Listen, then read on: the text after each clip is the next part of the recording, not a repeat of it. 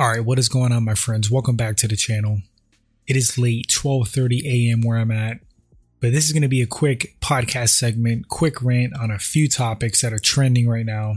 Kevin Holland hints at retirement after the Hamzat fight, Nate Diaz versus Jake Paul, Conor McGregor response to Floyd Mayweather regarding a possible rematch in 2023.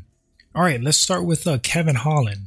So, Kevin Holland with the cryptic message on social media, in not so many words, basically hinting at retirement. He's only 29 years old. Of course, his last fight was against Hamzat Chimaev, where he got absolutely dominated.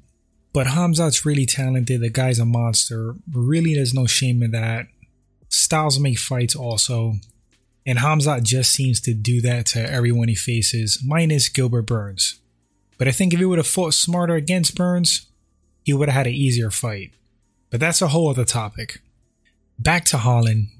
So Holland's 29, very, very young man. He has a lot of years of competing left.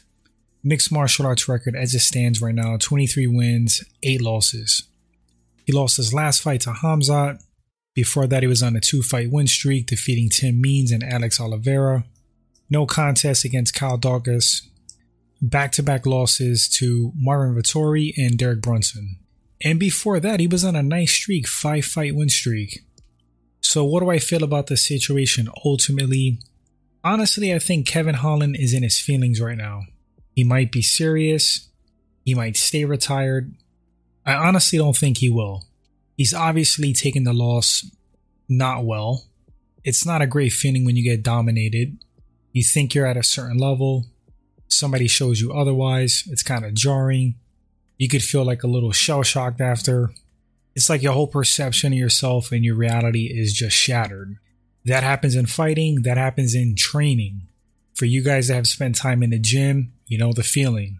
You think you're okay, you spar with somebody, you get your butt whooped. You roll with somebody, you get completely dominated. And it's a little bit unsettling, but ultimately is good for you. You know where you're at in the pecking order, you know you have to work on. If you're humble enough, you work on these things, you improve and become a better version of yourself.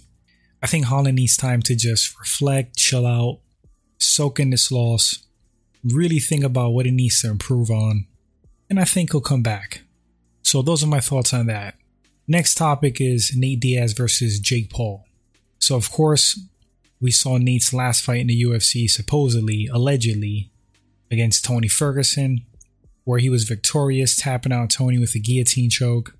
Nate stated after the fight he wants to explore his options, show people how it's done in other sports.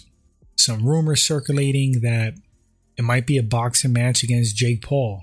Jake certainly said he's interested. We live in a crazy world. Stranger things have happened. Who knows, we might see this boxing match. Do I think it will garner attention? Absolutely only because a lot of people hate Jake Paul. They want to see him get his butt whooped. I guess he has some fans. And Nate Diaz is a big star with a lot of fans. So, yeah, it would get attention. They would make some money. Many people would tune in. Who would win that boxing match? Well, I mean, like overall skill wise, just in general, as a fighter, as a combat sports athlete, Nate Diaz is far superior in skill, experience, you name it. Being completely honest in my assessment, as I always am from my perspective, the bigger, stronger guy is going to be Jake Paul. The faster guy is going to be Jake Paul. The more explosive guy is going to be Jake Paul.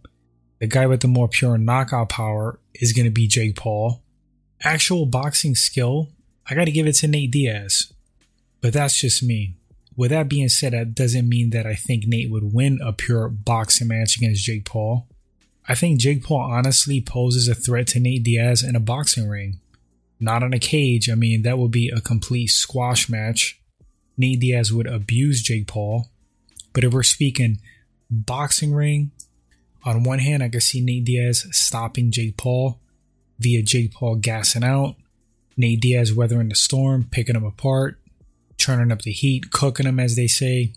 On another hand, call me crazy, I could see Jake Paul lighting up Nate. Nate's a human, he's not a cyborg. The punch that landed on Woodley could very well knock Nate Diaz out. Yes, I just said that. I'm a realist. He's a big boy. He does have power. Do I think that's likely? Not really, but it could happen. I just think Jake's youth and his physical dimensions, his attributes, would put him in a game in this boxing match. But once again, I think Nate Diaz is the overall more skilled individual. I would tune in. I want to see what happens. I'm not jumping for joy like, oh yeah, make this happen. But if it materializes, I'm not going to lie, I would watch. Moving on to the third topic Conor McGregor responds to Floyd Mayweather's claims that they're going to have a rematch, another boxing fight next year, 2023. McGregor basically says he's not interested, which means they're probably going to announce the boxing match has been booked. Like, that's how that works. Conor's always retiring. He's always saying he's not going to do something and does it. With McGregor, I've learned that sometimes with him, he says one thing, does another. How many times has he retired and then comes off as he has that fire in him again to compete? I just think it's a big game. I think it's just manipulating the public. Do I think if the boxing match was really offered to him, contract in his face, do I think he would sign that piece of paper? Yes, I do. He's not stupid. He would make money in that again. Seems like a competitive individual. Highly doubt he's completely over that loss. If Mayweather says it's going to go down next year, most likely it probably is, no matter what Conor says. Unless if he's dead serious. But I'll be honest with you, at this point, I really don't trust everything Conor says or take it as face value. He plays a lot of games, he stirs the public up, backtracks on things. So if he says not interested, good chance he is. Anyway, guys, let me know in the comment section what do you feel about these topics.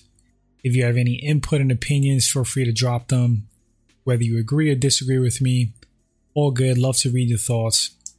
First time at the channel, you enjoy the content, hit that subscribe button. If you want to show support, like and share. Thanks so much, guys, and I'll catch you all on the next segment.